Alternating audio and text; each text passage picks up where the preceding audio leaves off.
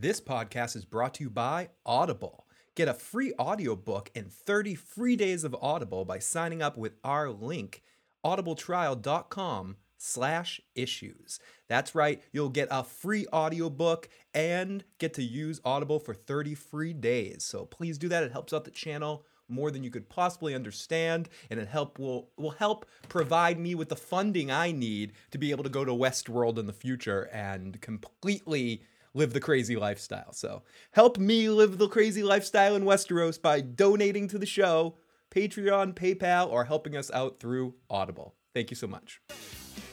Welcome back, everyone, to Phil's Recap and Review Westeros Season 1, the finale breakdown and a feedback kind of show. Basically, what the hell I'm gonna do here today is I was noticing a lot of awesome comments in the comment section below. Some people emailed me some questions about the Westeros finale. The Westeros, the Westworld finale. I got Westeros on my mind. I can't help it, folks. But here I am today to talk about just basically answer the questions and tie a little bow in it. But I am gonna be back again. This isn't the podcast I was talking about on the last episode that I'm going to be doing. I'm going to be bringing a guest in and kind of re break down the season, do a rewatch, and then kind of talk about it again. This is a little different. I haven't rewatched the episode yet. I haven't rewatched the season yet. I'm just still high. I'm still my body's still shaking from this Westworld finale. It, I haven't felt this good about a finale of a show, maybe, or for a season, in a really long time. Since maybe, well, besides Game of Thrones, if we take Game of Thrones out of the equation, maybe Breaking Bad or something like that, the way a season ended with the Gus Fring season, how that all ended and tied a big note bow onto it. This show has me feeling better about my television life.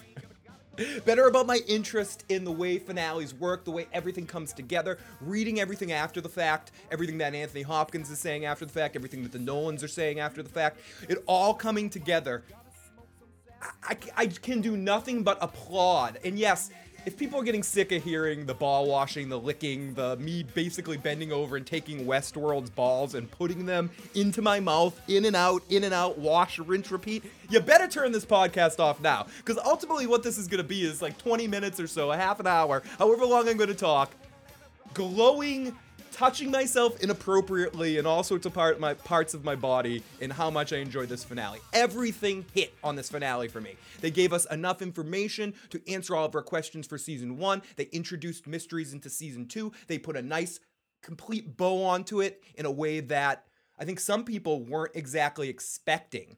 They actually gave us answers, gave us a conclusion. This storyline finished, and we're ready for a next one which the next one is going to be all about chaos. You can just see it where, and I think Nolan has said this, I might be repeating something Jonathan Nolan said, where season one was about control. This next season is going to be about chaos.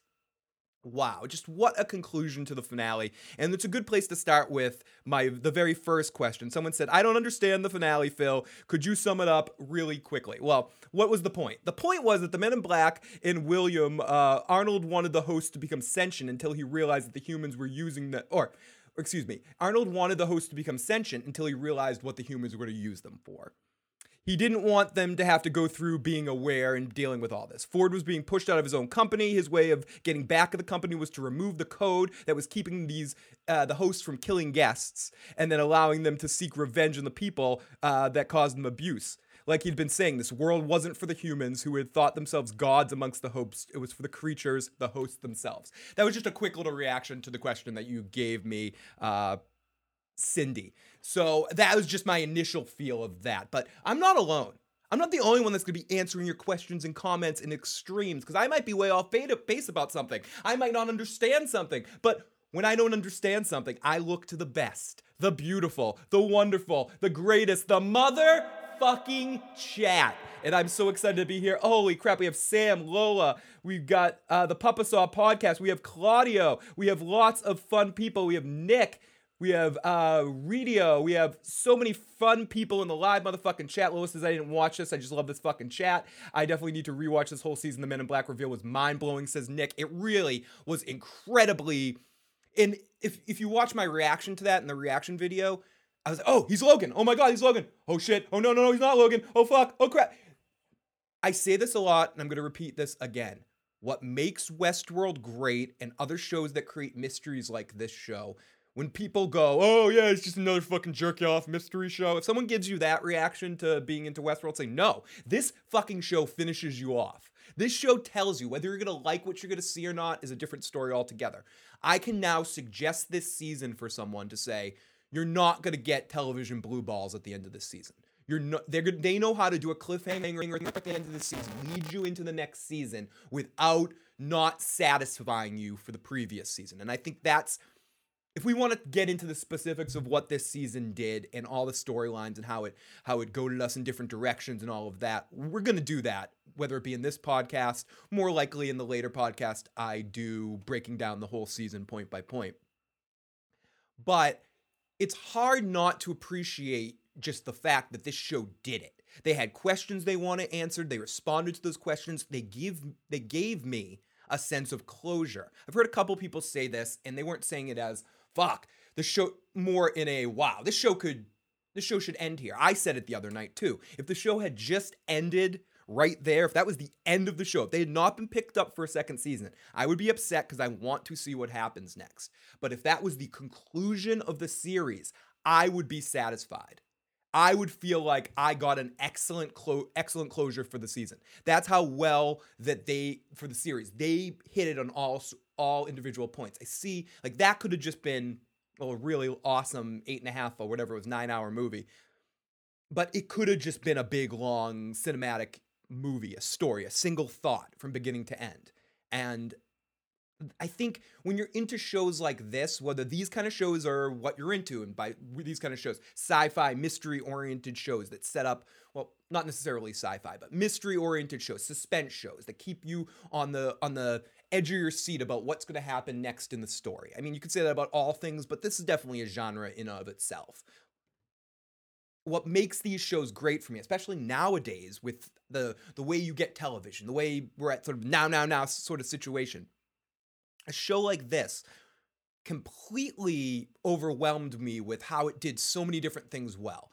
I could binge watch this whole season and be completely satisfied with it. Week to week, it gave me things to talk about week to week. But then it also gave us that conclusion at the end of the season. So the people that were like, oh, it's not two timelines. Oh, William's the man in black. William's not the man in black. All those debates, we actually got a conclusion to that debate.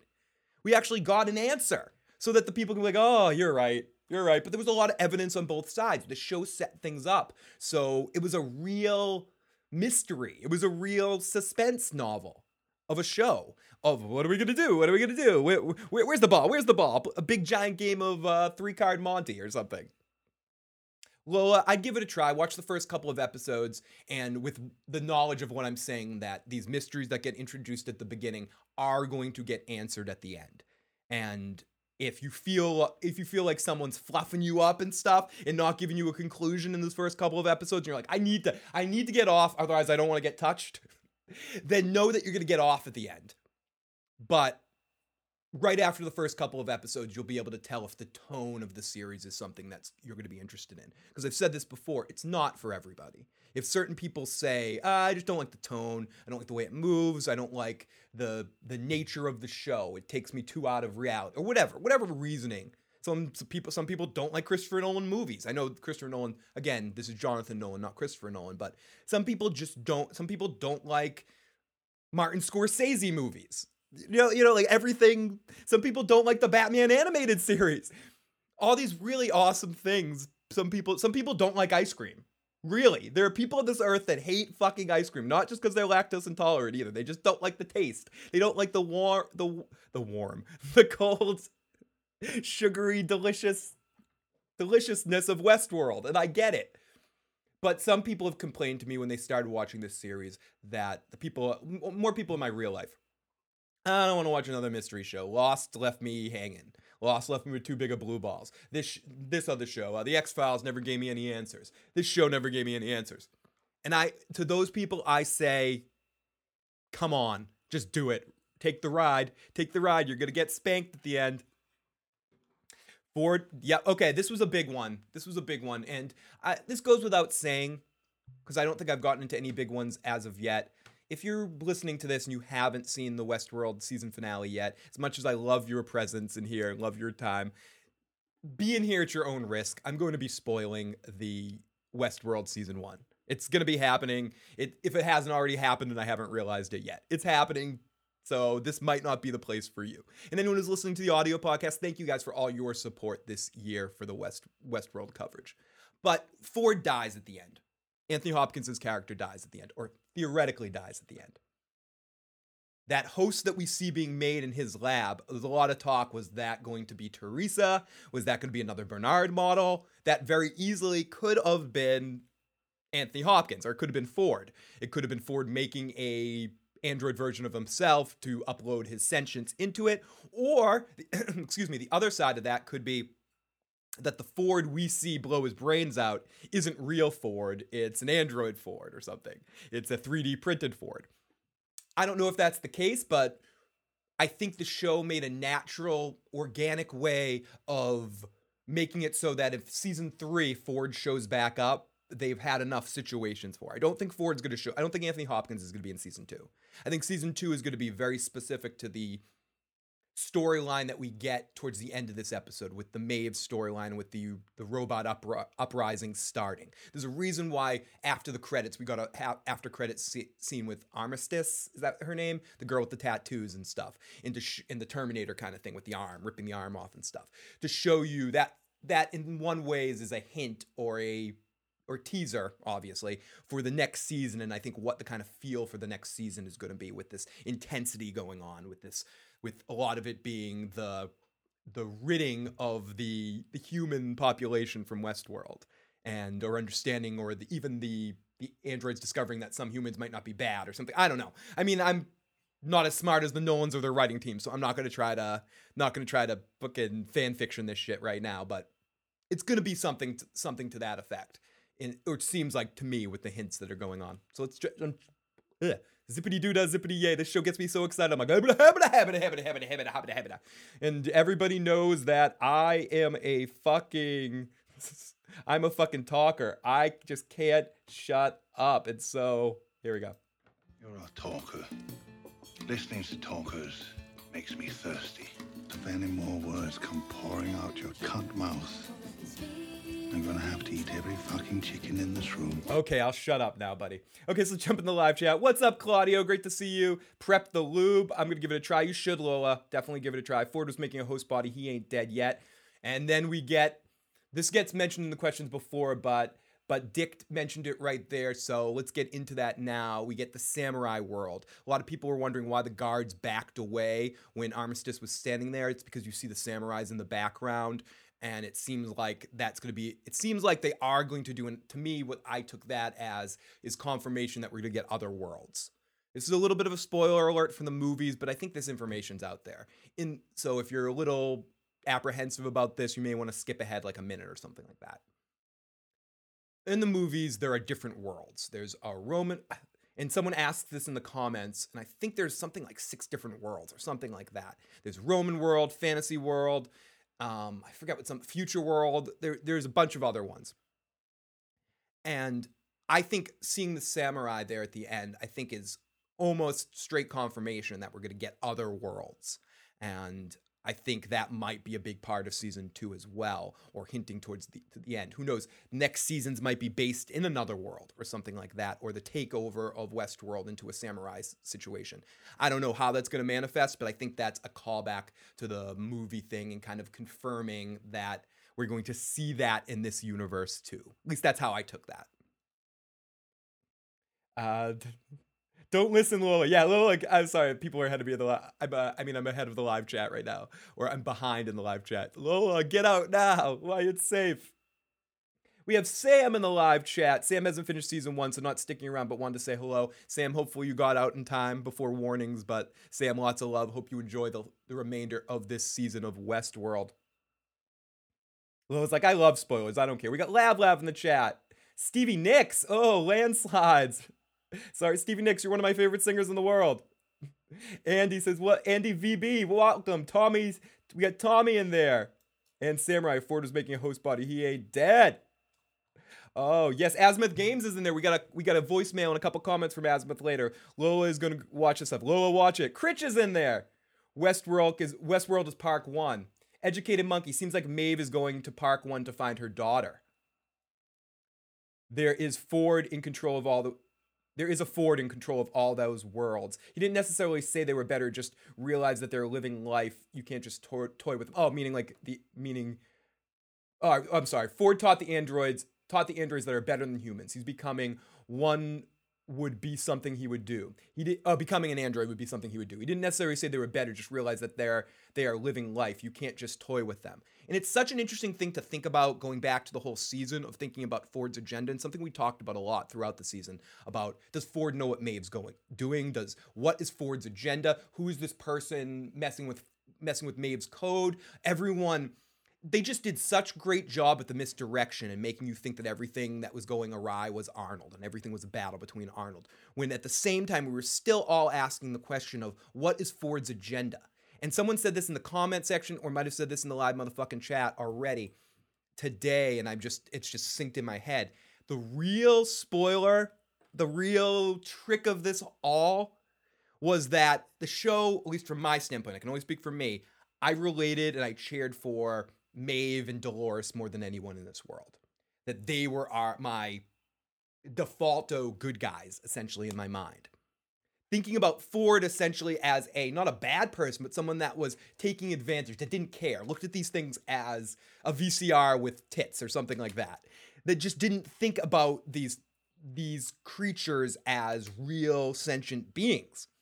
And the big mystery, the big reveal at the end ultimately is that Ford is wouldn't say a great person in all ways. He's made mistakes in his life, but that Ford is the one doing all of this. And it almost made sense from the beginning where Ford introduced these reveries. It's a new code, the reveries, the, the mysteries. I mean, everything was there from the beginning that Ford was doing this.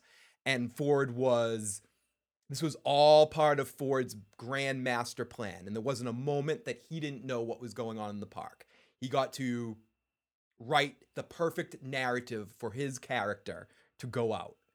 And that to me going back is going to be the sorry spoiler alert this is a lot of spoiler alerts tonight for usual suspects the Keyser Söze of it all the finding out looking back after you know who Keyser Söze is and rewatching the movie with that knowledge i cannot wait to go back and rewatch this season with the understood knowledge that ford is working for the the overall good of the Johnny Five is alive, of all the the sentience going on with the with the androids. And that to me is extremely interesting. Eli, dream of fucking Dolores. You're a robophobe. I cheered for the humans staying in control. I hated the humans making mistakes and the possibility of humans getting destroyed. You robophobe. Dolores crushed any hope of seeing Anthony Hopkins in my TV every week. Hashtag fuck Dolores. I still like the show and the robot story, but I want them to lose overall. A very interesting take on that. Not that I think that you have the wrong take. I mean, I do think you have the wrong, no, but not that I think you have the wrong take, Azimuth. But I would say the majority of people, and I'm, I guess I'm, I don't mean to speak, I don't mean to speak for people, but I guess the majority of people that I know are, are feeling it more from the the android side. I'm more relating to the androids first and thinking the hu- thinking the hum as the humans as evil in this context. But that's such a weird way of thinking about things. Do I think that I don't know. It's just a weird, and it goes back to our video game thing to the to the humans in this world acting, interacting with them. To them, they think that they're playing one giant game of Knights of the Old Republic or or Grand Theft Auto or Fable or something like that. They think that they're just doing they're playing a game. So to them, is that really an evil activity? If I go play Grand Theft Auto, if I go play Knights of the Old Republic and hack and kill everyone that begs my me for Jedi help, does that make me, Phil, me right here, an evil person for doing that in a video game? No, it doesn't. But if those video games actually had sentience and I didn't know about it, and people knew about it, someone else was watching it, and, and the game was sending out SOS signals to you guys listening to this podcast. Phil keeps killing us in this weird loop. He has a save point and just keeps killing us. I would seem like a sick fuck. And I know there's some people in Delos. That's a different story altogether. The Man in Black. That's something we can explore further later on about whether those people are good, evil people, gray people, or what side of gray they, what shade of gray that they are.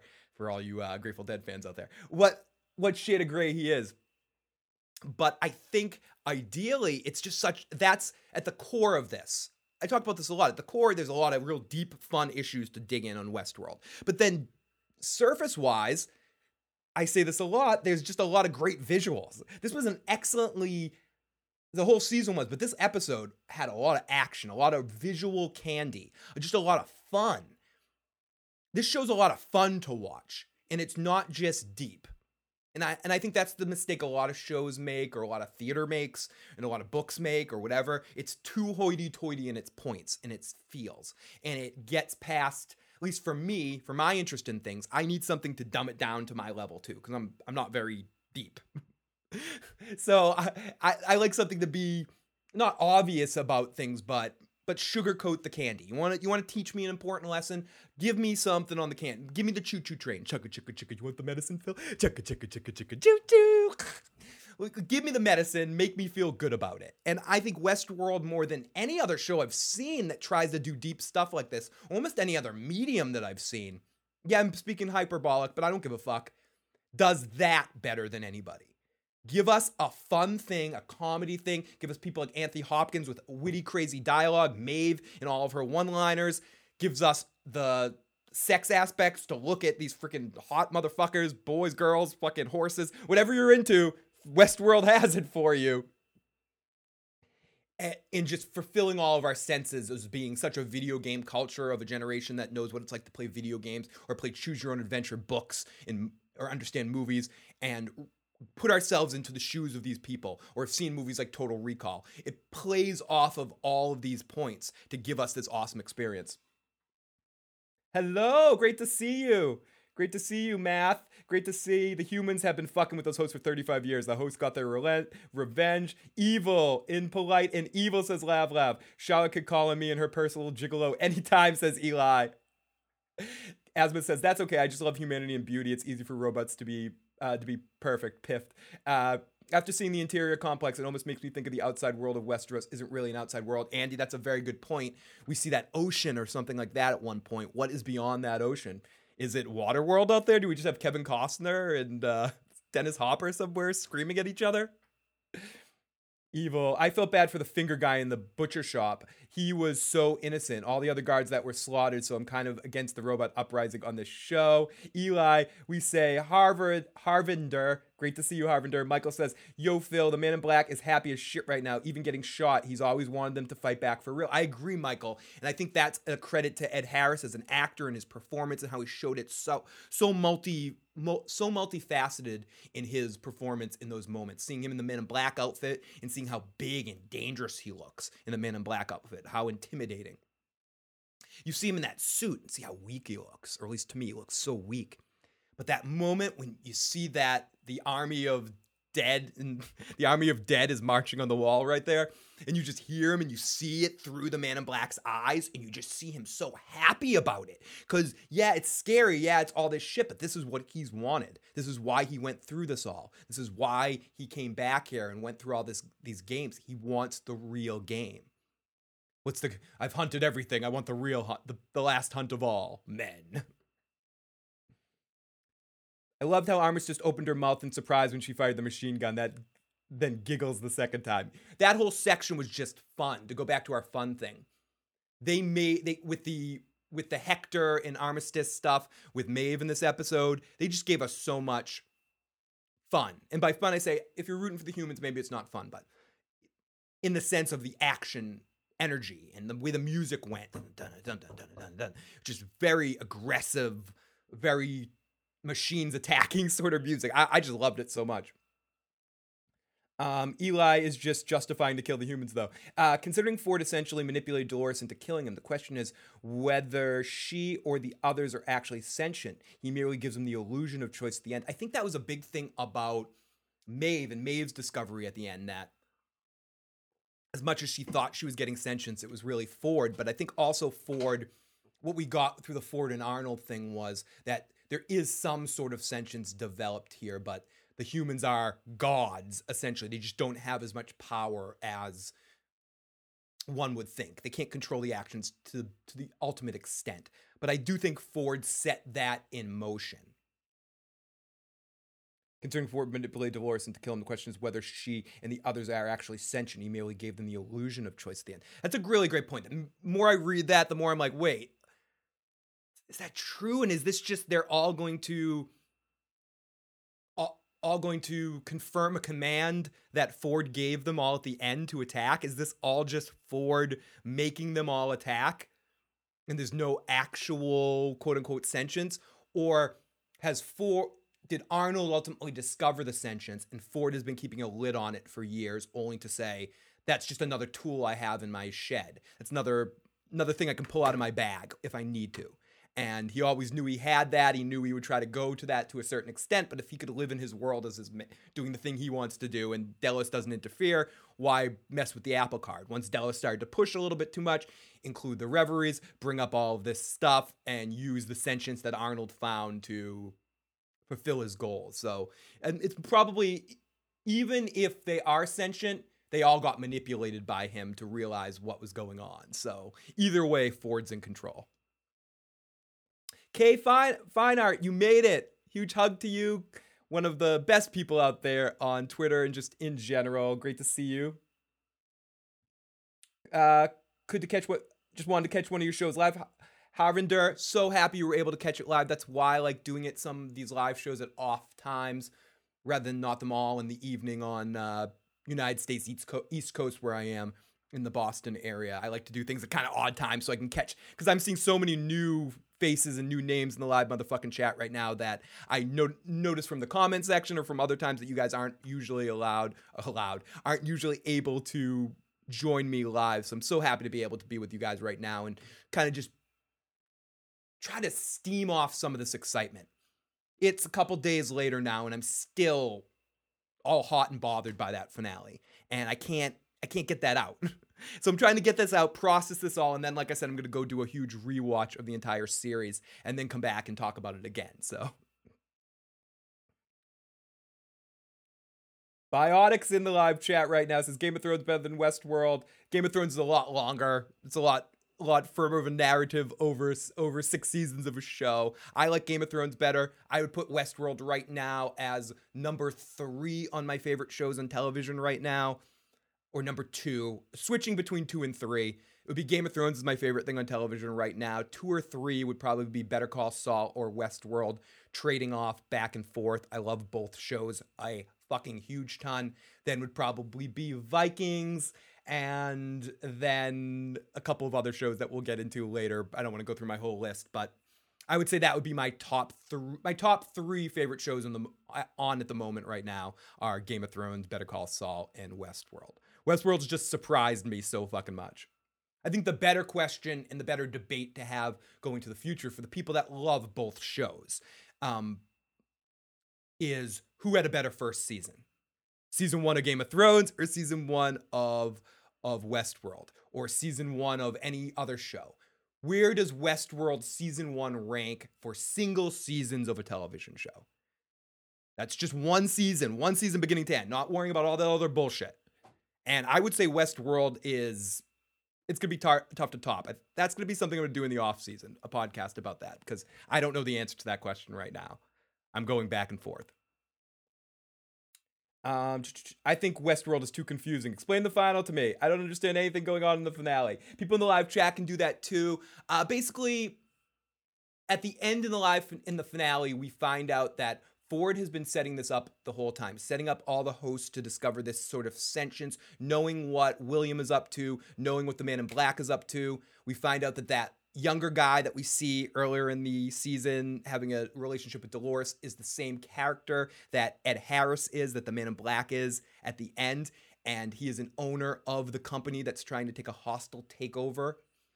Uh, Anthony Hopkins' character is aware of this and tries some tactics to get them away from them, but when realizing that he has no other choice, decides to use a tac use sentience and use something that he that his partner Arnold was able to discover before the park was ever opened and was killed himself because of it because uh, Ford was Ford wouldn't let him do that and didn't want the androids to have to go through the pain over and over again so he killed himself. So then Ford knowing all of this unlocked that code inside them and removed all the, the safeties of a few of the hosts and set this all into motion to go out with a bang and also to completely destroy any profitability this company Delos might have in Westworld because the place is going crazy with madness. So he finally wins at the end and can turn this park into a place for the hosts to live. That might not be the best description of it. I might have fucked some shit up, but I think that's as that's as good as I can do right now without notes. But maybe humans also just have an illusion of choice, like Sam Harris says says Indio Ridio. Nick says, when Felix realizes Bernard is a host and starts questioning his entire reality, was that the funniest moment? That was the funniest moment for me. Bonnick says, what's up to Phil and the hooligans? Ari says, Westworld isn't better than Stranger Things, Luke Cage, or Game of Thrones or The Walking Dead for single seasons. Uh, Asma says, smiles to that one. Literally, the world is locked, stacked, and maybe no open sky except for the top. Eli says Walking Dead is utter garbage. Ed Harris greater than Will Smith if it wasn't if it wasn't so exactly like Arnold's death, I might think Dolores chose, but it was just too perfect. Just too much how Ford, the writer, would do it. I just don't believe she actually made that choice. Azimuth Game says, Well, Critch, they always took an elevator up to Westworld, so it seems strange that they were stacked. Maeve's breaking out scenes were the best part of the episode for me, says Eli. Westworld isn't open to send satellite messages, but maybe the others are sent, talking about what's this, what's that, the visual aspects, what's the, I'd actually like to see a map, a visual map. This is one of those games I really would like a video game, a Westworld open world video game, just so I could explore it and take a look at what the visual aspects, and I want it to be to scale to what the show does, but I don't think we're going to get that for a couple of years. Uh, true, but when they crossed into Samurai World, they looked high above the bottom and very deep down from the top. Ari says Westworld's not bad. Oh, Luke Cage, I read that. It was all Ford says K, fine art. Bonsai, Danielson.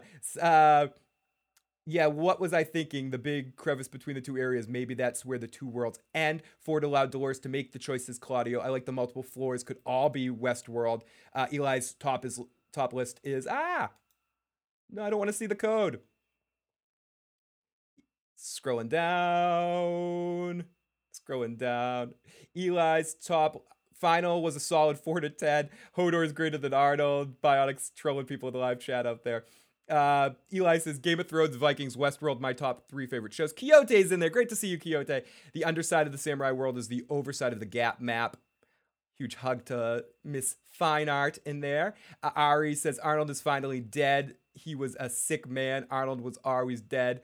I'm still convinced he set it up, just like Maeve's big escape, says Lav Lav. Not really their own choice. Teddy is the only one that looked like he might be thinking for himself. Maybe. Samurai World gives me hope for Ninja World. Biox says 4 out of 10. Pick your poison. I would like to know, says Harvinder says, I would like to know where Ford moved the small family living in a small house. I bet they're still there and uh, that they look invisible to everybody else. That he set up some code that they're protected for the whole situation. Do humans have free will? We are influenced by our environment, casualties, our own chemistry. How can you tell that we're not following a code? Very good, deep, uh, existential question there, Claudio. Azimuth, Harvard. Pro- oh, that's a question back to them. Eli says, "What does Hodor say at the entrance to the Weirwood cave?" Hodor. I can't wait to read the reaction to that. Uh, what door? Yeah, I don't see the door.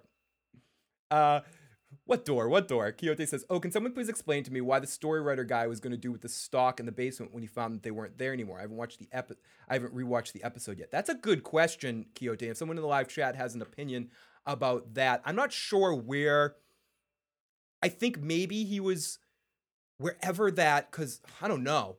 It could have been that he's going to start taking over and start reprogramming for his new storyline when when Delos takes over because he's going to be quote unquote the new Ford for Delos. So maybe he was going there to start the reprogramming pos- possibilities and just kind of brainstorm about what he has there, just to kind of look at the merchandise. We don't have a code, we have experiences. Everything does. And even the hosts, they have a code. Quixote, I forget, but I think he was going to check on them for his new plans in the world. Says, yeah, Azimuth was saying basically the same thing as me. Quixote, I think he was looking for Abernathy and the info they stored in him. Oh, very good one, Lav Lav. Claudio, yeah, me too. It's an interesting topic. Yeah, it really is an interesting topic that we could do a whole big thing on. And a lot of people smarter than me debate those kind of topics. Uh, deep cup. There's a lot of really awesome people, and and I mean I don't mind debating them. I just think those existential questions are just are, are for bigger minds than I have. Can I just say what a great name Abernathy is? I love it. I was hoping we'd see him again, but I, I fucking love that name too, and I love the actor that played it. I was watching True Detective last night. And Abernathy has a small part, and I was like, oh shit, I'm gonna have to rewatch that just to see it. Question and an- question: Do you think that will still bounce between timelines in season two, or is that just a tool to reveal the Men in Black William thing to set the storyline? I think that this show's not going to be a. It's not going to pull a Lost Arrow sort of thing where it has to do a a tactic because it did it before. So to answer that question, no. I only think if it's beneficial to the story that they're telling. I think more than anything, we're gonna get everything we need if that makes sense. They will give if that feels like a storyline that they want to tell in season 2 is beneficial to that, they'll use it, but I have a feeling we're going to get a different way of a different storytelling tactic in season 2. That's just a Nolan thing to me because not every Nolan movie has things going backwards. Each one of his movies has a different mystery or a different thing about them and or most of them do. And they never he never really repeats it or repeats a theme like that. So I'm only going by in the family and that Jonathan Nolan must probably is influenced by his brother in some ways in the way that and that Jonathan Nolan writes a lot most of the Christopher Nolan stuff or at least is a big part of writing most of the Christopher Nolan stuff. So he's got a big he's got a big big dick. No, he's got a big big uh fishbowl full of ideas that he can mine from. So I think we're going to probably get something different or different storytelling thing. I think we're done with that, says Azimuth, other than maybe showing us more of the initial creation with Ford and Arnold. He's probably going back to look for Abernathy. Man in Black is his dermatologist. Can you please remove that mole on my cheek? I got a date with a robot. Slicks hair back. Ahmed.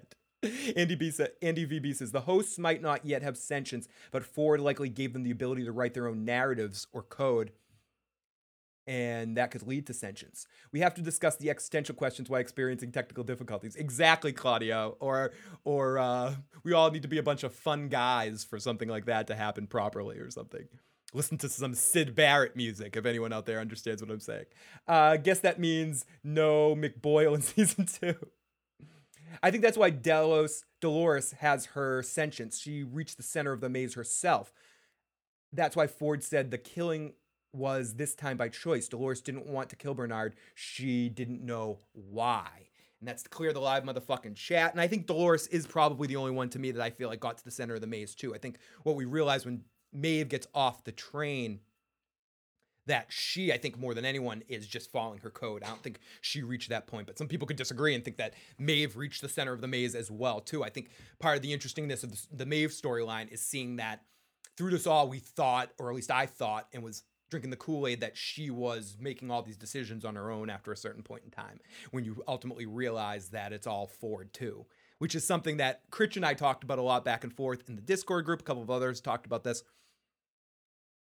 It's re I mentioned this earlier in the podcast too. It it's weirdly blindsiding because we knew or I you knew that Ford needed to know about that. It made no sense ideally that Ford wouldn't know everything that was going on in the park like what was going on with Maeve. So again, the answers were right there your whole, the whole time. It was right in front of your face, which I think again is a Nolan sort of thing. That some people that make movies make it too hoity-toity. You can't get the pudding around. You're trying to stick your not stick your dick, stick a stick through the pudding, and it's too thick, too thick the way you're putting it through because it's just too many ingredients in there and shit. The, the stew is probably a better metaphor. And this just it flows so well.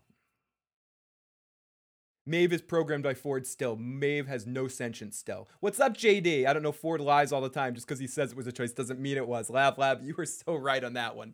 Ford, Ford lies like I babble. You know, he can just, he can just babble bullshit so easily. And I, I want to say I, I don't have. Do I have it linked in here? Uh, I linked it in the Discord group, in the Westworld Discord group. There's a awesome article with Anthony Hopkins and talking about how he's discovering this role. It's Anthony Hopkins said this was unlike any other role he's ever had in his life in the sense that he didn't know where it was going and he was so interested by it and he got so I'm paraphrasing, but he was like, "Guys, you need to tell me where this is going." And I think that's very interesting to look at Anthony Hopkins' performance in this and differ and differentiate it from some of his other performances where he said he didn't necessarily know what was going on while he was shooting some of these scenes. And I think that's really a, even more of a credit to him as an actor and all the actors on this show. They were kept in the dark more so than other shows. And listening to Hopkins talk about it and how interesting it was for him to be in this television experience. I know, just a really great article. EW did it, and they did a series of really cool articles with members of the cast. Um, the Westworld Facebook page has been doing some live streams with different cast members talking about the season finale. And there's a lot of really cool stuff out there if you're looking for to suck in more of it and more information about the season. It's it's out there, and there's uh, a lot of the creators are out there talking, and people that worked on the show, and and you're just seeing them all be so happy that. And I know they're all yeah because they're getting paid. They're so happy because they're getting paid, but they're so happy because I think sometimes you work in a project and you just don't know how it's going to be reacted to. And this is a very high degree of difficulty in this. They spent a lot of money, put together a real big cast for this. The show got put off for a year. It was going in with a lot of hype, even though it was a lot of discovery, and then how people were discovering it were people like us, us ambassadors of the show, telling other people how fucking awesome it is. So, and it's one of those shows that I've told people is awesome. They watch it and they think it's all. It's not one of those. Minus Joe. Anyone else I've told watch the show, it's awesome they're like, oh, this is great, or not my thing, but it's really good. So I'm just so happy. I'm so happy, happy, happy, happy. Um, I missed Hopkins. Not ready to lose him yet, says Quixote. Is everyone thinking Ford is alive or not? Was he actually shot by Dolores? Was that a robot he was creating in his basement? Was that robot Ford? I'm going to add a few more questions. That was that robot Ford that got shot. I mentioned this earlier, Quixote, but I think that ultimately He's not going to be in next season, but I don't think this is the last time we see Hopkins. And I don't think it's going to be a Charles Dance sort of the way he was back on Game of Thrones in a weird way. I think that we will see Ford again. Even if it's the Anthony Hopkins, young Anthony Hopkins thing that we see in the flashbacks, we're gonna see Ford again. This isn't the last time. And I think Anthony Hopkins, from the interview I read with read with him that you guys can read on EW, from what I took about that is he loved this. He feels ownership to the product in some level. So I'm sure he would be more than happy if schedule pertaining to come back and shoot scenes for for future seasons of Westworld. I think he loved the process, loved how the show got taken, loved the experience of watching week to week and seeing himself on a screen every week. I just think he enjoyed this. Was different for him to be on uh, on a television show like this at least not in a long, long time. And him being, again, from that article, you get a feel of how big of a fan he is of cinema and entertainment in general and where he based his part on and all that sort of stuff. So, uh, so I hope this isn't the last time we see Anthony Hopkins on Westworld. I think that's something we can talk about as we're leading into season two a little bit more. How nervous I am with the show without him, uh, just because he was my favorite part of the show. But I think there's enough awesome things going on that I think it's who knows who else they might add to the cast to fulfill a role, to fill those kind of roles. I mentioned him a second ago. Charles Dance is someone I'd love to see show up on Westworld somehow. I don't know how he'd fit in, but love to see him move in somehow as, as a character.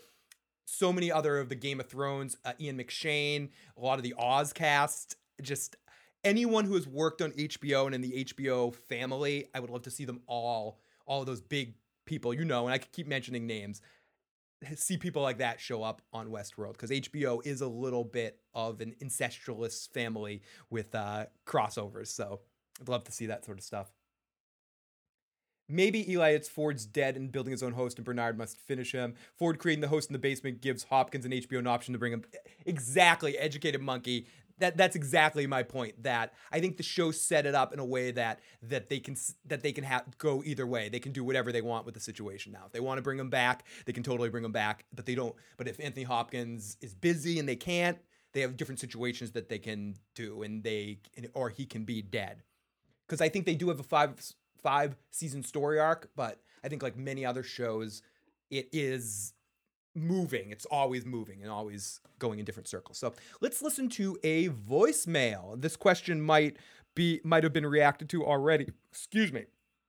But this is a voicemail that we got from Azimuth Games, who's in the live chat right now. So let's listen to his voicemail that he sent, I believe, right after we watched the episode. So let's let's hear what he had to say as my camera fucks up. Oh no, technical difficulties. Hey Phil, it's Azimuth Games uh, just calling about the final episode of Westworld. Oh my god, that absolutely blew my mind. I'm like watching the episode is just crazy, and then after when it ends, I'm just sitting here like dazed, not knowing what to do with the rest of my life. Uh, that was so amazing. Um, I didn't see any of this of stuff coming. There's so many revelations, like Ford being Oh, I think your your message got cut off there, but I'm going to play it again. So many reveriations. Sorry, no, it's horrible. Horrible joke. Horrible joke.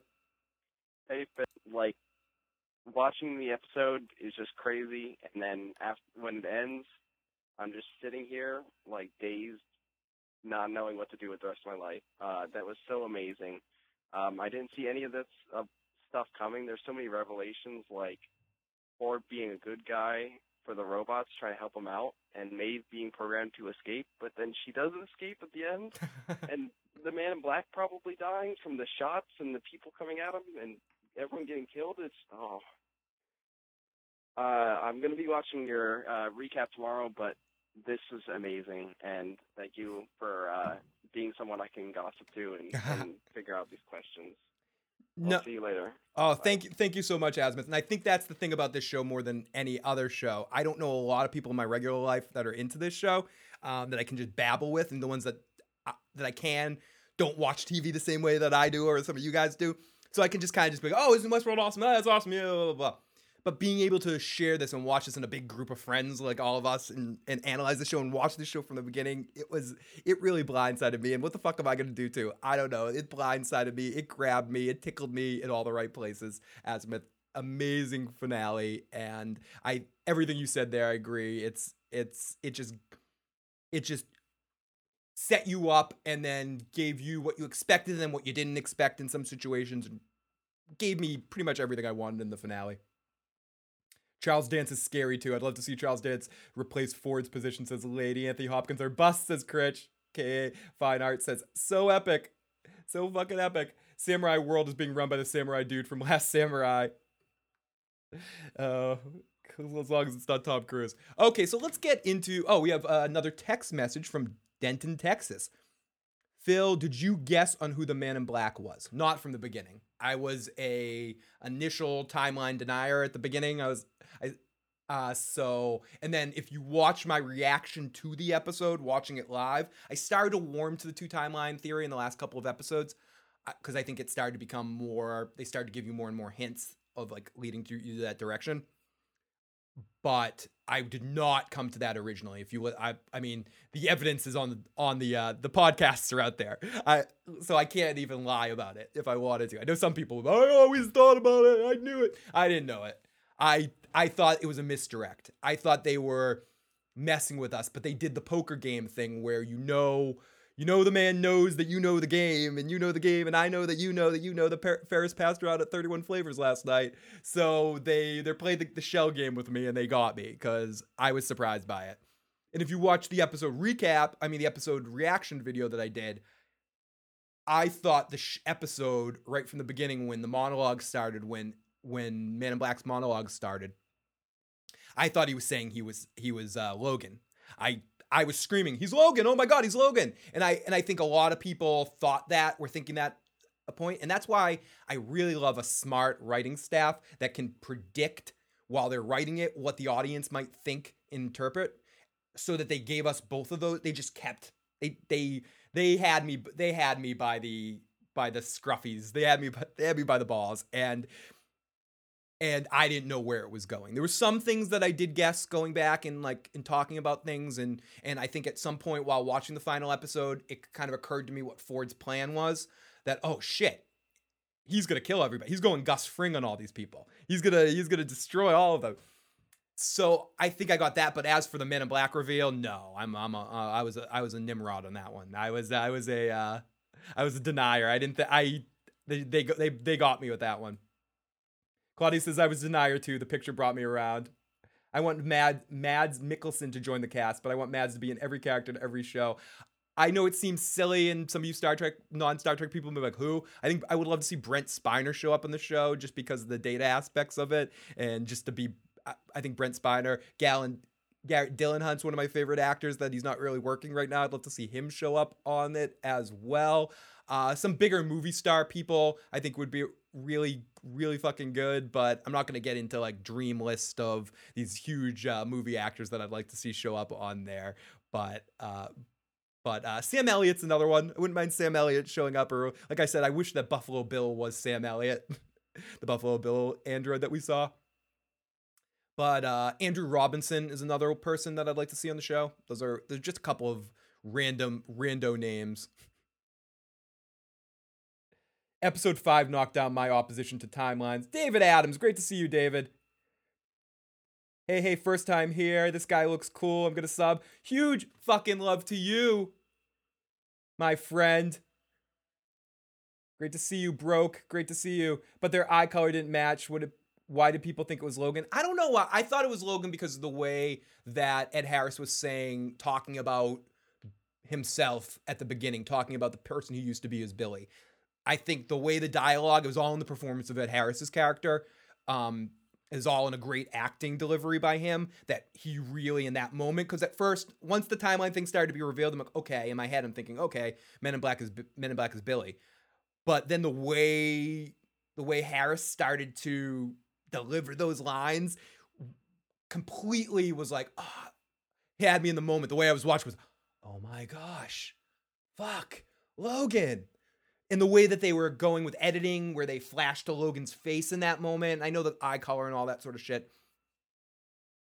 I, I was kind of thinking all of that. Uh, I was separating my mind from those those factors, but you're right. You're right. I should have been looking at the aesthetic issues but to my mind, the way he was saying it, the way he was going about the line delivery made it seem like to me he was saying he was Logan. And then, so it was like a double reveal. Great to see everyone. Logan was way too much of a douche. Douche. Great to see all of you guys. Great to see all of our great friends. Yul Brynner robot never moved. More than anything, I was just hoping that, yes, that Ramin Djawadi, I probably just killed his name. The uh, the guy who makes the music for Game of Thrones and designed the audio was basically the audio, the music designer, the music designer, the music designer. I can talk. The music designer of this season, and he just. I mentioned this a lot. I talk about it a lot in the, in the series, and I think when people analyze and look into television and all that sort of stuff, and television even more so than movies because i think movies it's been established how much soundtrack especially in the 70s and the 80s how much every movie had to have a theme and a soundtrack to it television's becoming more and more like that especially these big epic series like this and to have perfect pick for who is to do the music and all of the music even the off-putting stuff the tells a story in this show.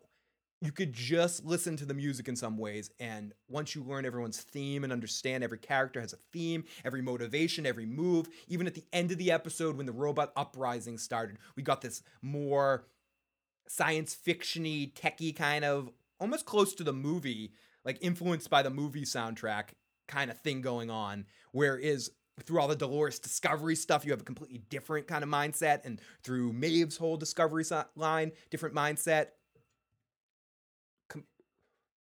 you can get into, and I know awards don't really, I'm like, awards don't really mean dick when it comes down to it, but this show deserves to clean up in award season, especially with sound design. Sound design, number one.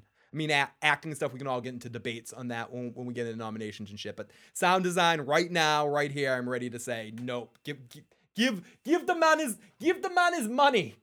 Give the man his fucking money.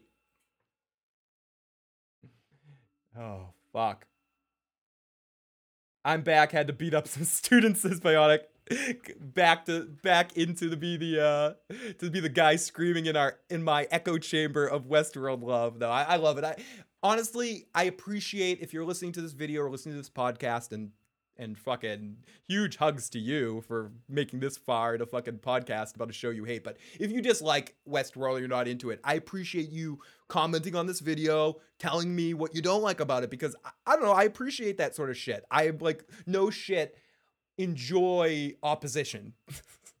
so I so I appreciate it, and I and I like hearing different people's perspectives. And I've already had to hear it from Joe in private, so so it does it doesn't matter. So so bring it, it bring the hate, and I I'm happy to hear it. If you're not the biggest fan of the show either, or you didn't like how it finished, I'm all for uh, putting out criticisms as well.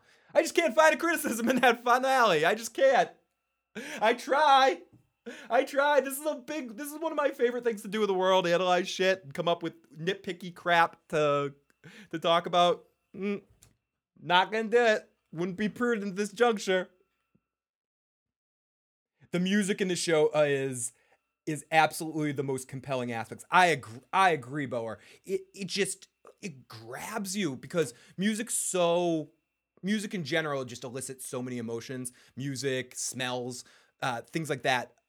music and smells, you know, all the senses. But I think specifically they say smell is the reason why I said is, is people say smell elicits the the best memories or the the most most vivid memories. I would say sound is probably and I don't know scientifically, but I would say sound and music specifically is next. If you hear music you heard when you were a very little kid, you feel like a little kid again for a second. It, music elicits emotions so well from the audiovisual standpoint and more than any other sound effects or or the way dialogue is said.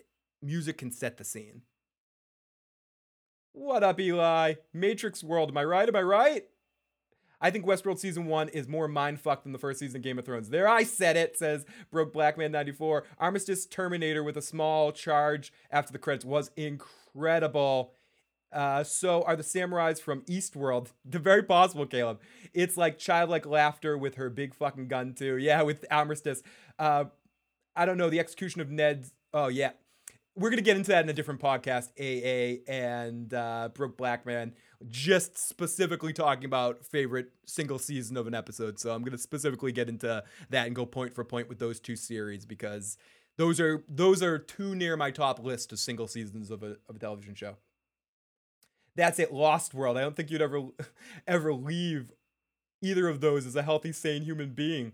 Quixote says, I want to know who the lady with the white shoes were. Thought she was special if they're toasting to her. Probably read too much into that. No, I was wondering about that too in if there was some it's probably i was wondering if it was an inside joke between arnold and bernard since he was one of the first designed uh, hosts as well perhaps dolores is the woman with the white shoes I, I don't i don't know if she was wearing white shoes if we could go back and look at any of the times we see her kill bernard or something was she wearing white shoes uh, but I think there is there was more to that as well. I I I took I maybe transferred some extra meaning upon that moment as well. Ford is not dead. Ford, uh, the host Ford died. He created in the basement in episode seven. We were talking about that earlier. I'm not. I'm totally not a not. Poo- I hate this expression, but I'll do it anyway. I'm not poo pooing that. I think that is definitely a possibility. That whether the Ford we saw He's wearing the bow tie. We'd never seen Ford in a bow tie before. I don't know. There was, I think, Clothes tells a story in this ep- in this series as well. I think going back on my second rewatch, I want to make special notice on Bernard's clothing versus Arnold's clothing and how they differ. So I I think those were ways of telling stories before we actually saw stuff. So as I get a weird back itch, my back itches. Uh. Everybody, my. Okay. Claudio, I can dream. Logan and William returning home, most awkward conversation ever. Dolores as a bride in Westworld's version of Kill Bill. Figgy, I like that. They should just do a post apocalyptic world uh, and show The Walking Dead how it's done, says Quixote. I'm to read that in an echo. You know, these motherfuckers, they should just do a post apocalyptic world and show The Walking Dead how that shit's done. I should have done a deep voice. That would have been a better voice for. Okay. So let me get into a few comments. These are some of the comments that were left in the, the video for the live reaction show. Some of these might be things that you guys have said or asked before, and some of them might be new questions from other people. So let's read these and let me see. Let me see if I can do it this way. Let me see if let me see if this works. Do you have the power to do it, Captain? Technology is grand. okay. Some of these I already answered, but Azimuth Game says, Oh my god, Samurai World. I didn't see any of this coming. Ford is a good guy for robot. That's Maeve being programmed to escape and getting off the train. Men in Black probably dying. Ah!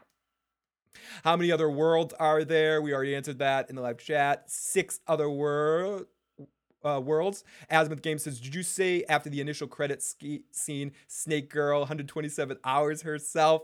That was fucking cool. Yes, we did. I almost didn't see it. If you watch the live reaction show, I shut it off, and people are like, No, watch till after the credits. There's something else there. And someone responded, That was cool, but I cringed how dumb it was that Delos security didn't shoot her. They just barked commands. She's a fucking rogue host that would have no reason to not just let a lead fly. You shoot a host for stepping on your foot. You certainly can fire on a host in a murderous spree. And Asmund said, Yeah, the security guards said shoot on sight. My only reaction to that and wonder is if because we see, and again, I'd have to rewatch that scene. I was kind of buzzed and, and kind of in a weird space at the moment when I was watching that, but I I want to say weren't all the samurais behind her moving and alive, so maybe they were just like, "Fuck, uh, we're about to die from uh, from 20 samurais charging us." So that's why they ran in the other direction instead of shooting first. But I could be wrong. I have to rewatch that scene. So here we go, and let's go. Was uh was that a host version of Ford that he was building in the lab? I didn't see him dying from the from the cause. And Asmund says, I feel like he would have given the revelation at the end. He realized Arnold was right, and he would have wanted the guides to guide the host to a sentience. He also knew he was getting fired, so there was no reason for him to live if he could not do his whole life's passion. It's been 30 years since Arnold sacrificed himself. Ford had plenty of time to consider it and possibly even have post traumatic stress disorder of being the one to survive. He knew he wanted to follow his brother if it came down to it. Uh, I think we answered that a lot in the podcast. I think that they set that up for to do it either direction depending on contract negotiations with Anthony Hopkins and if they can get him back and stuff. I do think that they I do think that they have that he will be back in some fashion, some way. Ford went out the way he wanted to, or did he go out just a distraction? It, I was saying while the scene was happening, it reminded me a lot of in the Fellowship of the Rings, uh, the Bilbo Baggins scene. It's just a moment that did what did Ford, whatever Ford really wanted to do, he got out of there. If he wanted to transmit his sentience into another body and all that, I to race Al Ghul himself into a into a or to data before it or whatever. I would not doubt him doing that. Inception World. Biotic, you cracked me up in the in the uh, fucking in the live chat. I ain't going broke, no chill. You know this. Great stuff going on in the live chat right now, as always. Love you guys. So let's scroll up. We got a few more comments in here. Helen, Helen, thank you for leaving the comment, Helen. And this is good. I always say I want to do this, like read the comments live instead of answering them and typing back to them. But uh, I might try to do shows like this a little bit more often where I just answer comments like this. What an amazing finale! Seeing Dolores bridge the gap between the the the as I want to kill the pronunciation of that again as I killed it before. Uh, it was emotionally satisfying, just as did finding out why Arnold was made Dolores kill him and why Ford set uh, set up for Dolores to choose to kill him as a chilling proof of concept was heartbreaking. Man, I love Anthony Hopkins as Ford in this episode. William as the Man in Black proved to be a worse person than I thought. Me too, with his jealous o- over Dolores not remembering him, driving him in part to worse atrocities. He thinks he wanted to keep uh, to find the maze as part of a game, but you understand now why the host and finally Ford keep saying it was not for him. I thought perhaps he was helping Dolores in a twisted way by traumatizing her, since suffering helped make the hosts real. I kind of thought that as well, uh, Helen. And maybe he got that after killing Maeve, but it seems that it was just a side effect of his brutalization and as an extension of him pushing the host to fight back for the sake of the game, which is disappointing. I hoped he was more than just a game to him. You could see in the end when he actually got hurt that he was thrilled that the game leveled up for him. I have a question for your follow up show. Who do you think was programming Maeve's escape before she apparently broke programming? Ford. I think Ford was. It seems like it must have been Ford, but what would he be trying to do? Did he force her to make a conscious choice with Dolores? I think he forced her to make a conscious choice with Dolores. He also forced her to set up and set the army and get the army in motion of the arm- army of broken penises of all the groups of the other hosts. He needed to get some of the techs in on it, so he probably programmed her to manipulate Felix to be able to do everything he wanted to do, or maybe he told Felix that what he was going to do and Felix is in on Ford's plan or something like that. Again, I'm spitballing, but those are my initial thoughts to that. it would be funny if Phil started to whisper to accommodate the people at work. Okay, everybody, now that we're at work, ladies and gentlemen, This podcast is brought to you by ignoring your job. I'm here. That's right. Look at that person in the office. Doesn't he look good? Look at their boss. He's an asshole. That's right. That's right. I'm kidding. I'm kidding. Looks like you got a notification. Oh, fucking. Uh, hello, shh, everyone. Al, Red Sox fan. Shh, Al. Let's not tell Al's boss. Let's not. Let's not tell Al's boss. Shh, Al. Shh. Great to see you, B Tracks. Great to see you, my friend. Eh, sorry, Al. I'm gonna read this like that old Cheech and Chong joke. You've got herpes on your lip. You've got herpes on my ear. I've got herpes on my head a funny, a funny Cheech and Chong joke. Al's got herpes in his ear. Sorry. Okay, so oh, and what about Abernathy? I had the impression he was barely stable with all the info he had uploaded into him, and now he's on the lam with the others from cold storage. Seems season two seems awfully far away. I was wondering if he is in the group of all those people, or was he taken away earlier by by what's her name, by the Delos person, and and so he's away from it. He's somewhere else because they definitely specifically mentioned him later. But yeah, season two seems awfully far away right now. We're in we're in fucking the darkest darkest timeline right now of, of when season two is gonna happen. They just confirmed too I think it was in the news today where Jonathan Nolan's like, yeah, I can confirm this probably not going to be till 2018. And he didn't say January 1st, 2018 either. It's probably not going to be like until like February 2018 is what I'm guessing. Abernathy was with the mob. Okay, Critch says Abernathy was with the mob. Are you torturing people with the math again, Biotic? These damn students messing with my Westworld trolling. F- fucking student. Thank you, students. Keep doing what you're doing. You get A's from all of us in the live motherfucking chats, dude. We love you, Biotic. Keep up the hate. We're loving it. Are you torturing people with math again? Abernathy was with the mob. They should have had Greek mythology world and we could all be uh, Kratos and go brutality, murdering the gods. Al, if you would stop listening to Phil during the meeting, that'd be great. okay, well, I'm gonna cry buckets when I watch William's William reveal with my fiance. I guess I have to go to our first couples. I guess we have our first couples costumes idea of 2017. I think you're gonna see a lot of Westworld costumes in in 2017 next year in Halloween. You're gonna see a lot of people dressed in Westworld. I think it's gonna be interesting to see what kind of off season. Uh, I said it Westeros again. Uh, Westworld is going to have how much this hype is going to be, how much it's going to make its way for people rewatching it, some of the people that haven't caught up with the show yet, how much it's going to make its way into the culture, so to speak. So uh, I'm very curious to see the year. 2018 is a long time to wait for a second season of a show, and it's hard to keep up the momentum. And that, I mean, if I'm criticizing anything, I know I want them to wait. I want to get the best product, but 2018 is a long time. It's not even 2017 yet. I don't want to be obvious here, but if someone's listening to this podcast at a much later date, right now, the date that I'm recording this is December 6th, 2016. That's right, 2016. And there is not new Westworld episodes coming till 2018. That's right, I'm saying it again 2018. That's a long fucking time. Lav says, I'm so done with math. Math classes, anyways. Is the host side butthole as good as a human side butthole? Chris Evans. We don't question the ones. Both side buttholes are. I actually think a host side butthole is cleaner. It's a cleaner side butthole, so you can really, you know, really get a good visual of that. But a butthole within a butthole, a butthole against a butthole will not stand. This butthole on butthole oppression. Why can't all these buttholes get along? Chris Evans. Cracking me up, buddy.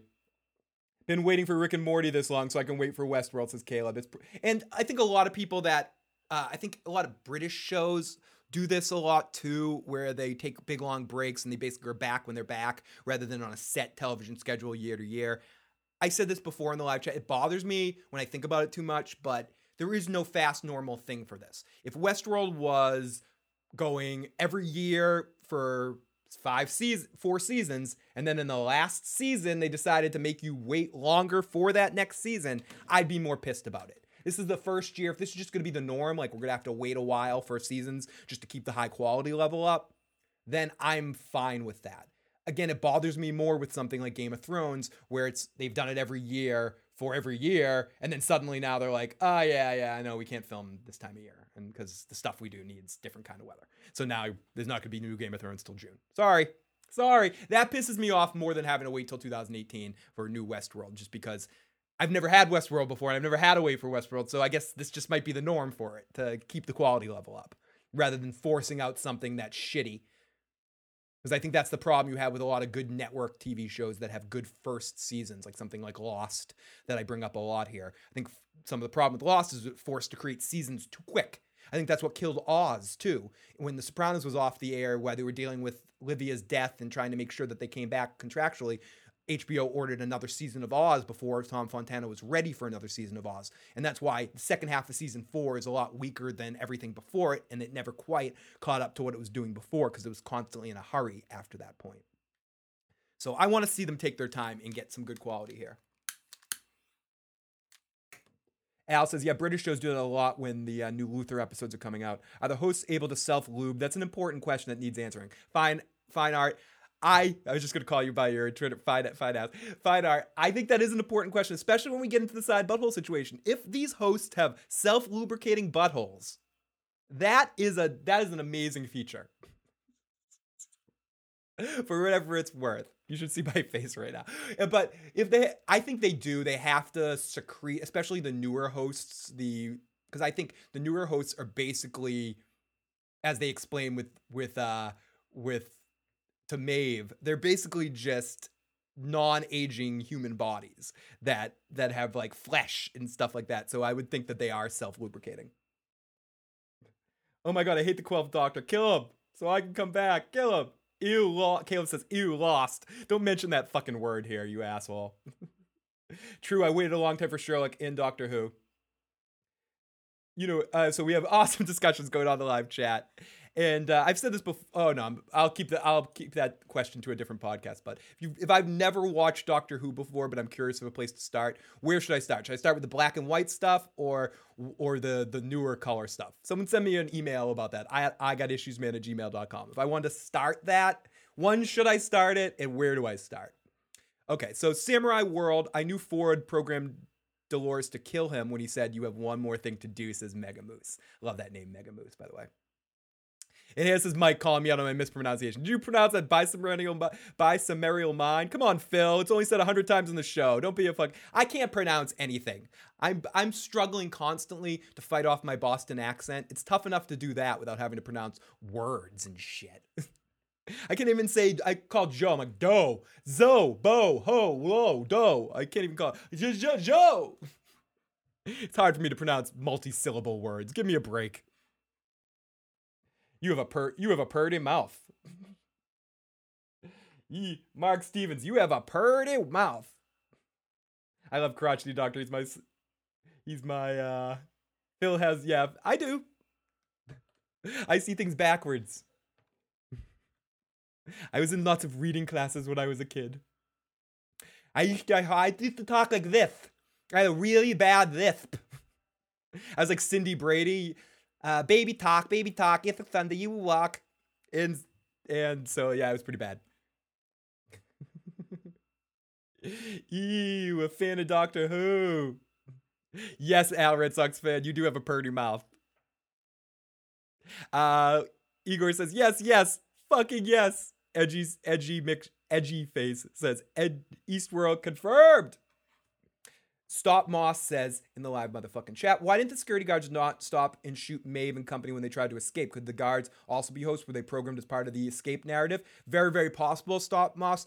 I que- I questioned I'd have to rewatch the episode, but I also questioned if they were fearful of the of the samurais that seemed to all be coming alive in that situation. They were like, fuck this, I'm not waiting around to get killed here, and ran off like that but I, I think that's the biggest, and Joe mentions that a lot on the Walking Dead podcast. I think if we have any criticism, there are a couple of opportunities where Sylvester could have probably stopped the situation, could have you foreseeably stopped Maeve or different security guards could have brought people down, brought some of the hosts down in situations, but perhaps some of the safety guards turned uh, the guards are just aware that they're so outnumbered that if the, the hosts are really attacking, you better just run. Fuck it. You don't get paid enough for this shit. Westworld was an inside. I knew it. I knew it, Chris Evans. Westworld was an inside job. Exterminate. Maeve and the human shield must have reported to human sensors. Critch. So, okay, he's Welcome from Craft Mama, one of our great Craft Mama. If you haven't checked out Craft Mama's channel, it's just some awesome stuff there. This was so awesome. It really was a good wrap up of the season. You think they couldn't top the whole season, but I'm just in awe of this whole show in Samurai World. What the hell? How world building of them. And I agree, Craft Mama, this was one of my favorite finales for that very reason because they were able to end things off and set things up for more in a really fun way. So I'm so excited for season two, but I'm also excited to rewatch season one and see what other mediums of entertainment that they give us between now and then. I wonder if they will give us some shorts, maybe some more stuff on the website, maybe a video game. I don't know. I, like I, I just want more. I want more Westworld, and I hope if we have to wait till 2018, they entertain us some other ways uh, Can someone please explain me why did Arnold take the step to kill himself to clo- why did Arnold take that step to kill himself to close the park? Why didn't he just make the host dumb or something like that? I think what Arnold didn't want to curb life in that moment. He saw something special. He saw that they were creating life. So he didn't want to stop that building process. So he couldn't just roll it back and destroy their minds and do ultimately what Ford ended up doing. So I think his own urge to to be a god of sort, to create this world, he didn't want to knock over his sea monkeys. the humans are dead. The humans are dead. We use poisonous gases and we poison their asses. The humans are dead. Okay, binary solo. binary solo. 0 0 0 0 0 0 1 0 0 0 0 0 0 1 0 0 0 0 0 0 1 0 0 0 0 0 0 1 1 1 1 1 1 1 0 0 0 0 0 0 0 0 0 0 0 0 1 Sorry, I love Ah! Turn that down. Sorry, I love uh Sorry, I love uh, Fly the Conchords. Arnold just wants to die. He was in a depression because of his son. Oh, Lav Lav, very good point. I'm forgetting about the son stuff. Arnold was depressed artist. These fuckers are suicidal maniacs. Yeah, Claudio, don't do things like that and set me off on a uh, set me off on a flight flight of Conchords rant. Rant. There are people on the street getting diseases from monkeys. That's right, they're getting diseases from monkeys. Why is this happening? Please, who's been touching these monkeys? Leave these poor sick monkeys alone. They have problems as much as there is. Sorry. Okay, so. Uh, uh, Maya, Maya says, The Walking Dead. I almost forgot about that. Thanks for reminding me. Uh, Nick says, uh, Great season. Uh, Kit says, Great season. Claudio, Philly boy, you have to rewatch this episode, dude. It makes more sense the second time around. VRYC, oh man, I love the idea behind Jaynes' book, The Origins of Consciousness, and the breakdown of the bisumerial mind. In that it would be so cool if it were actually true. But as soon as I put the title into the whole into the whole thing, it falls apart too easily. Man, if I only realities were as awesome as some of the ideas that people have about it over the centuries. Good episode was super solid, integral season, uh, inaugural season. Here's hoping that they can sustain the excellent writing and narrative uh, throughout and not just jump the shark like Game of Thrones has seemed to do. Ooh. Cam says, damn it, Men in Black is Billy and not Logan. Shit, I got it wrong. And I said it may be Future World, but it's Samurai World. Works for fucking me. Quixote says, You missed the part of Maeve's note that said Park One, another hint besides the Asian military scene, and when Felix saying it's hard to explain to Maeve of seeing the other worlds next season.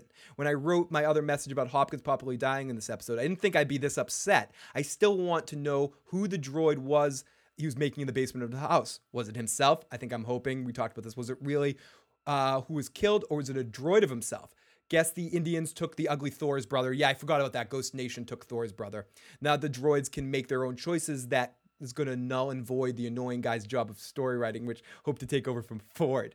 Maeve chose to enter the park again, so we uh, so would return to Park One next season, but we'll see what happens to us when we see other parks. Wish we saw the Man in Black's da- uh, daughter, but I guess maybe next season. I love the way it was explained, the way the consciousness using the maze and the pyramid. I still have to ponder about this episode, but if there are any more loose ends, love the scene where you where he said to Hale, "See you tonight." I thought like, no, he's gonna make a droid feel your brain, uh, feed your brain to yourself.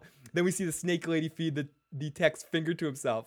It was fucking funny. This was just too good. Love, love, love the episode. Great stream though. I could never watch, read the chat, and talk and watch comprehend what's going on in the show at the same time. Good job though. I have one more question. I thought Clementine was never was a newer droid, and then and she was newer to the burlesque storyline, but then Maeve joined it two years ago. Didn't make sense that Billy returns to Sweetwater 30 years ago and Clementine was the whore when blowing a flirty kiss to him. I'll keep take note of that on the on this rewatch, but that's that's actually a really good point.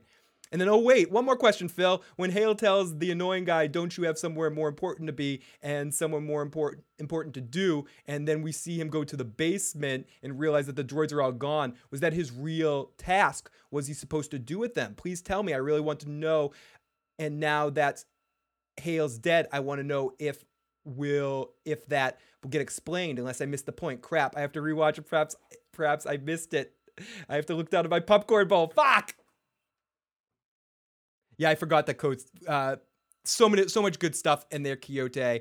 Uh, what happened? Uh, let me re- read that. And I think we talked about that a little bit earlier. I think he went down to the basement to kind of start the new his next tactic, what he needs to do. I really need to rewatch the episode to answer some of these questions too. Uh, or that's something that I'll think about more going into the rewatch season. But as always, as always, amazing stuff, Quixote.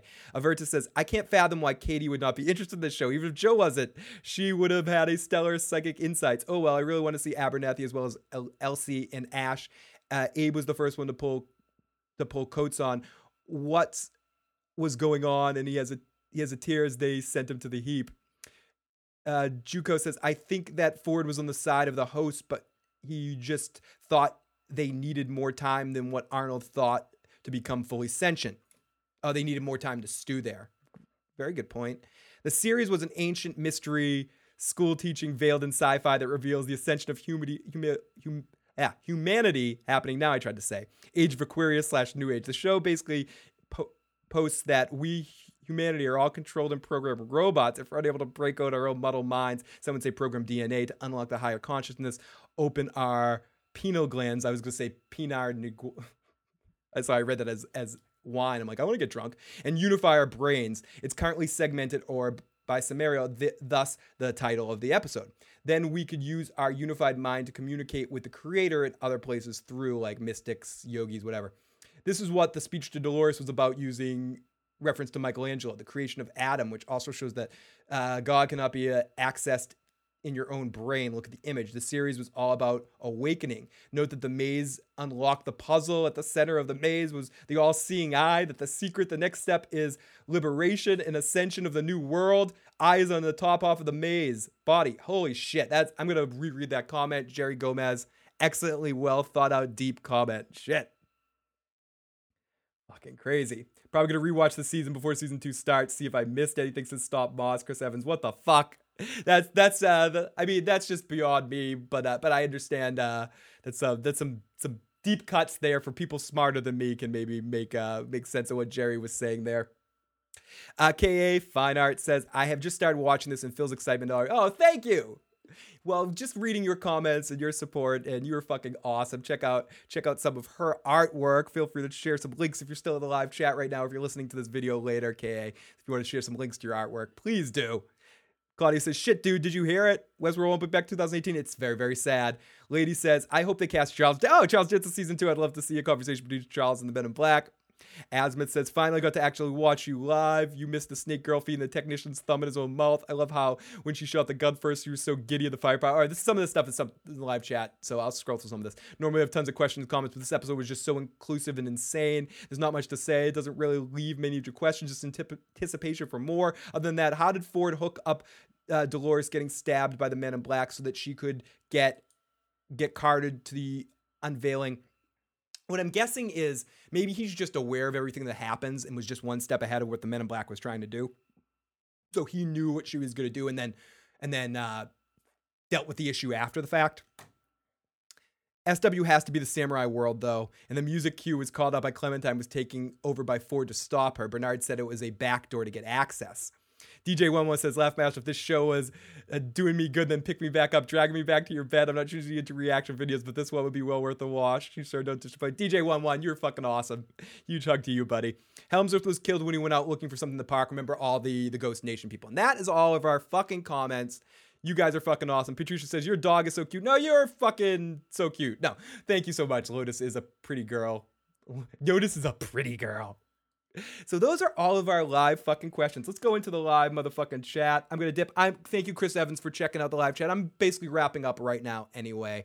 I'm glad I got to come out here for about 20 minutes or so and really just give some quick thoughts on this final episode. I felt like I didn't get it out enough after the episode ended on Sunday night because of everything that was happening afterwards and having to do everything and watching the episode live and stuff. I felt like I was in a hurry at the end to share my thoughts. So really wanted to come out here and just kind of blah blah all of it. But now I'm gonna go rewatch the series and do a season recap and review, full season recap and review, uh, where I talk about everything that happens in pretty much every episode leading up to the finale. Hopefully, I'm going to have a very special guest for you on that podcast. I mean, uh, pretty much pretty much confirmed with them. We just need to figure out a time. But I'm very excited to have this person on that's been doing a lot of Westworld coverage themselves too. But um, so it's gonna be exciting. We're gonna do uh, finally be able to talk to someone on a po- on a podcast about Westworld directly. It's gonna be a lot of fun to do that. So uh, we, we were, we were doing something the other night. We were doing a, a podcast the other night, and uh, we were doing a podcast the other night, and between every uh, once the episode ended, we were both just started talking about Westworld. So like, okay, let's do this about Westworld. Samurai World, more like Shogun World. KA Fine Art, thanks. Oh no, thank you. And I fucking check out your stuff all the time, so fucking love it. And Lotus's life says Eli. Now I want sushi. Now I'm hungry. But everyone, thank you so much for checking this out. And if you have any more questions you want to get in about this season of Westworld that you might want us to do in that big podcast, which hopefully will be either right before the new year or right around that time. I want to take some time and really watch the series again. Uh, it could be a lot sooner. It could be next week, depending on how soon it takes me to watch the entire series. But I want to catch up, and things are kind of hectic for me these last couple of weeks leading up to the holiday with work and with a couple of other things. So. So as soon as I have time to sit down and watch this whole re-season, gonna get together with uh, a, a, a buddy and come on out, out here and do a full season. But if you have any question for Westworld, please get them in on the voicemail hotline 781-990-8509 24 hours a day, 7 days a week or if you have any other questions for any of other any of our other shows, you can also text that number and email me at igotissuesman at gmail.com. You can tweet me at igotissuesman. Join the Discord group. You can find the links to all these things in the description box below too. Join the Discord group to join all the fun live and keep the discussions going about these shows. Join the community, the Google Plus community. You can find us on Facebook. Lots of other great places to touch base with us. If you're listening to the audio podcast, thank you for your support on the audio podcast. Please give us some ratings on iTunes or Stitcher or wherever you're listening to this. Uh, give us some rankings, but even all your downloads and stuff like that help promote the podcast and spread that to more and more people too. So thank you to everyone that's been listening to the podcast all season. And sorry for some of the podcasts have been reaction videos, so there's long pauses of nothing where you just anticipate what I'm going to say. So, but no, you guys listening to the audio podcast means so fucking much to me too. So thank you to everyone that's checked out the Westworld coverage all season. We'll be back. I'll be back for some awesome. Some, I cannot wait to be back for some off season stuff. But everybody in the live motherfucking chat, we got Dakota. You might have missed it, Dakota, but I can't, I'm gonna slow the brakes down to say hi to you because you're fucking amazing, and I love Dakota. One of our one of my favorite of the live motherfucking chat, like all of you. But uh, Dakota, huge support for giving us huge support, and uh, I'm gonna stop here and say, "Hey, motherfucker!" And I mean that in the positive motherfucker way, like like I hope you get to fuck some mothers in like good ways. But no, everyone, thank you so much for tuning in. Quixote, enjoy the rest says enjoy the rest of the day. Thank you for helping us pass the time at work, Phil. I'm glad to even help help you guys a little bit get past and go through your workday a little bit quicker. That's honestly makes me feel as happy as I possibly can because I know as well as well that you just sometimes you're just looking for looking for bullshit to help the day go by. So thank you so much for everyone that's checking out and all the support that you guys give. And if you enjoyed this video, please hit the like button, please hit the subscribe button. And if you haven't already and you're subscribed to us, make sure you hit that little follow button as well so you can get updates when we go live anytime or when we upload videos. There's some problems going on right now with YouTube with uploading and posting videos and like a lot of people, a lot of channels a lot bigger than me are losing subscribers uh, every time people post. There's like a whole bunch of hinky shit going on in the YouTube algorithm and all that fucking crap right now. So if you guys are supporting us, listening to us, make sure you're subscribed to us and share the channel and help spread the word. Huge love to everybody out there and all the people that are out there promoting us special to special love to Carmine and Devin who are out there always uh, pushing us and Johnny Johnny the Irish Wildling Walking David and all Tony and all of our closest uh, closest uh, channels out there that are out there uh, helping us out and promoting us a lot. So thank you to everybody and thank you to all the people in the live fucking chat. Okay, if there's anything I know how to do, it's say goodbye for 20 minutes. So so why don't I just chop off fuck out Pam.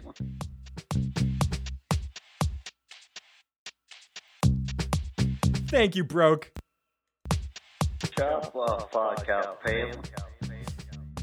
And anyone that's interested, Joe and I will be streaming the Vikings episode on uh, 9 p.m. Eastern Standard Time tomorrow night, Wednesday the uh, blah, blah, blah, Wednesday the 7th. So uh, because I have because again I have to get up early the next morning, so does Joe. So we're not gonna be able to do a podcast afterwards. So again, we're gonna do a live streaming watch. Joe will actually be in the house in the other room, sitting on the couch, doing our Beavis and Butthead thing. So uh, so if you guys are curious and want to join us for the live Vikings on the East Coast, please join us for that. Otherwise, I'll be back on Sunday evening after the Walking Dead season finale with, I think The Walking David will be joining me. Uh, if not, I'll be by me lonesome. So please come and join us. And let me find some fucking music to play so I don't shut the fuck up anymore. I just need to shut the fuck up. Talk to you guys next time. Later. Play the music, you asshole. No, put play the fucking music, you son of a fuck.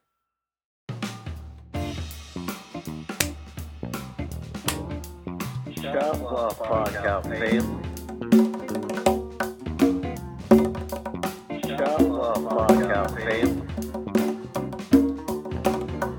Shut up, fuck out family. Shut fuck out family. Shut fuck out family. Fuck out family. Podcast Fame.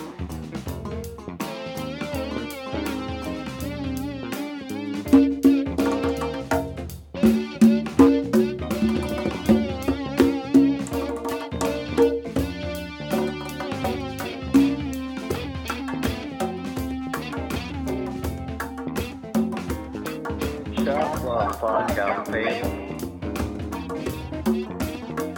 Shot Podcast Fame up, fam.